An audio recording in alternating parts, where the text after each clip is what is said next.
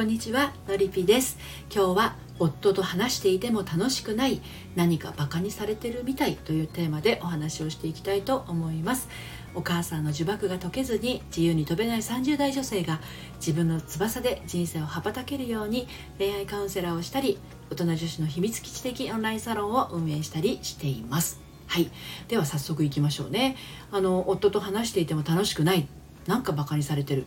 こんな悩みをお持ちの妻奥さんってね意外と多いんですよ。はい、しかも長年連れ添った夫婦に多そうな悩みのようでいて実は結婚して1年から3年あたりのですねついこの間まで恋愛関係だったような夫婦にあったりするんですねこういう悩みがね。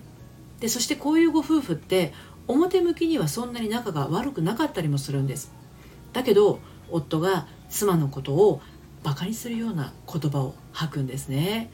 でここちょっと気をつけないといけないところもあるんですけどあの夫が妻をバカにするという意図で話しているっていうよりも妻が夫にバカにされているって感じて夫の言葉をキャッチしているっていうところなんですよね。ちょっと思い出してみてほしいんですけどあなたがですね何気ない話をしているだけなのに夫や彼が否定的な言葉で返してきてるなって感じることありますか？例えばこんな風に言われたことないでしょうか？何が言いたいのかわからない。話が長い。もっと手短に話して。まとめるとどういう意味？簡潔に話せないの？意味がわからない。などですね。女性側はたわいのない話をしているつもりがこんな風に男性側から言われるとねちょっとショックですよね。さあこういう旦那さん彼氏さんへの対処法ってあるんでしょうか？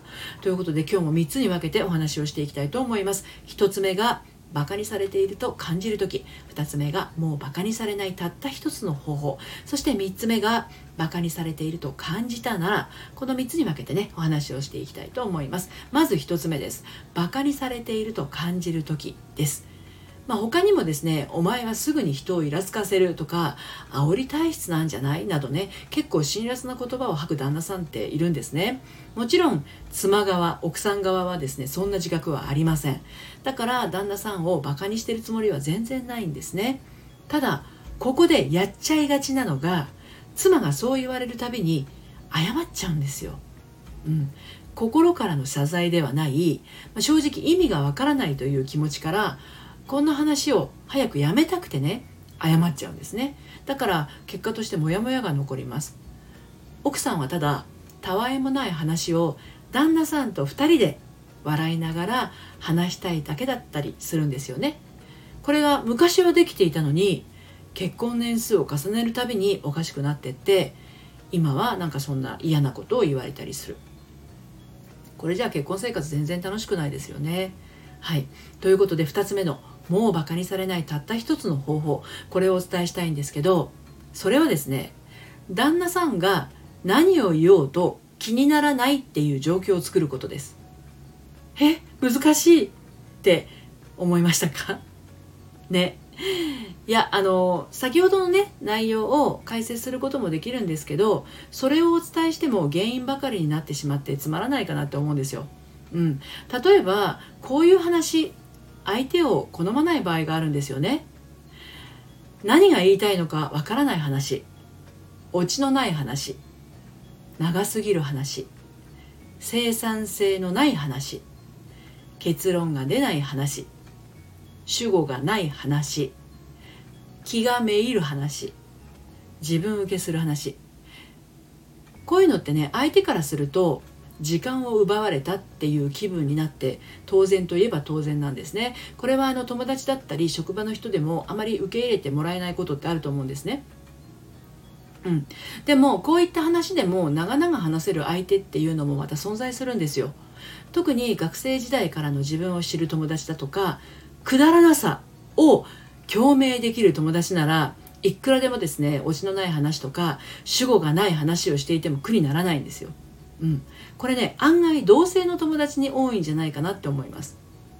もちろん夫婦でくったらない話をねし合うっていうのもあるでしょうけどね。はい。ただこういう話を妻としたがらない夫がいるのは確かなんです。特にヒーロー気質くつろぎたい気質の場合は好まない。じゃないかなって思います。うん、もし自分の旦那さんがそういうヒーロー気質とかくつろぎたい気質の場合はちょっと線引きしてみた方がいいかもしれないですね。私もラジオでもよく言ってますしあののりぴ塾生にもねあとオンラインサロンメンバーにも常々お伝えしていることですがこの境界線を引くっていうあのことすごい大事なんですよ。壁じゃなくて線なんですけどね。それを相手の前と自分の前に引くんですね。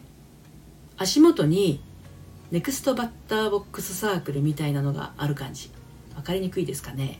あの野球でねバッターボックスは今打つ人ですよね。で次のバッターが待機している場所があるんですよ。ネクストバッターボックスサークル。円が書いてあるんでそこの中にしゃがんでねバッター待ってたりするんですよ。高校野球とかで。見たことないでしょうか。そういうなんか自分の周りにねこう石灰で円を描いてその中に自分が立っているイメージです。一人一人が円の中に立ってるイメージこういうのがあると相手のその感じ方とか考え方っていうのは相手のものって分かるんですよね。と同時にあなたの考え方とか感じ方っていうのはですねあなたのものっていうのがね分かると思うんですね。相手はあなたを満足させるためにそれからあなたの期待に応えるために生きているのではないであなたもまた相手を満足させたり期待に応えるためだけに生きているのではない、ね、これはあのゲスタルトの祈りっていうあの有名な詩なんですけどそう考えたらあなたがしたい話を相手にも強要するのはちょっと違う気もするんですよね。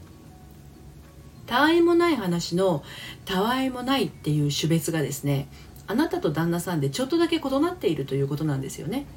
でももしどうしても聞いてほしいんだったら一言言ったらいいと思います。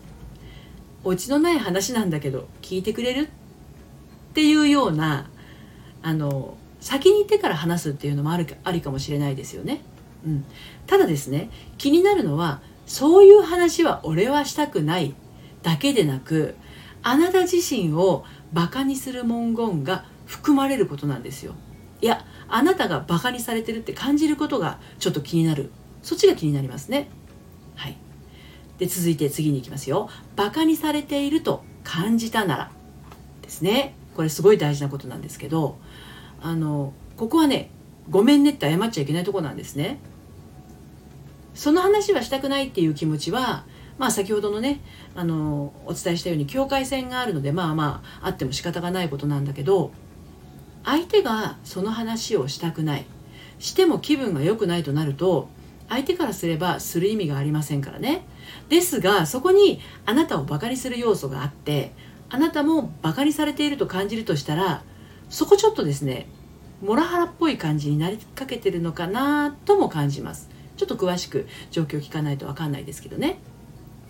まあモラハラまでいかなくてもお前はバカだとかお前はくだらないとかお前はつまらないとかあなたを否定するようなニュアンスを投げてくるならそれってねとっても悲しいことじゃないですか。ね。同時に腹立たしいことでもあると思うんですよね。でもっとざっくばらんに夫婦の会話を楽しみたいだけなのにこの人は何でこうなんだろうってそう思ってしまう気持ちもよくわかるんですよね。うん、でもこうやって言われて嬉しいどころか傷つく言葉を言われて謝ってしまうのだとしたらあなたの中にある自己認識がちょっと下がってしまっている可能性も捨てきれないんですね。あらそうっていうような気持ちでねこの人はこういう会話は好きじゃないんだなと感じるだけでいいんじゃないでしょうか私は思います。そしてあなたとそういう話をして盛り上がれる友達と好きなだけ盛り上がったらいいんじゃないかなと思いますないがしろにされてまで相手が面白いと感じないのに自分の話がしたいっていうのもまたエゴでしかないですからね。ということで今日は夫と話していても楽しくない何かバカにされてるみたいっていうあのテーマでお話をしてきました。旦那さんとあなたの好みのテーマや話のジャンルによってね会話の盛り上がりは変わりますでもそんな時でも境界線は大事ですし何よりあなたがあなた自身を大事大切にしていることでね余計な暴言から気持ちを守ることもできますはい。えーと、こちらの内容については、えー、私の、えー、公式サイトのコラムでも読むセラピーとして綴っています。読んでみたいあなたは概要欄のリンクから読んでみてください。そしてちょっとねへこんだ気持ちがなかなか復活しないなという場合はね初めてのご相談でお話をお聞かせください。またあの一人じゃなかなかこういったところから抜け出せないな。一緒にこういう同じようなことで悩んでる仲間が欲しいなっていう方はですね心の遊び場オンラインサロンに遊びに来てください。こちらは30代からの大人女子向けの秘密基地です。現在初月無料でお楽しみいただけます。入ってみたいなというあなたは概要欄から遊びに来てくださいね。ということで今日もあの最後まで聞いていただいてありがとうございました。それではまた。さようなら。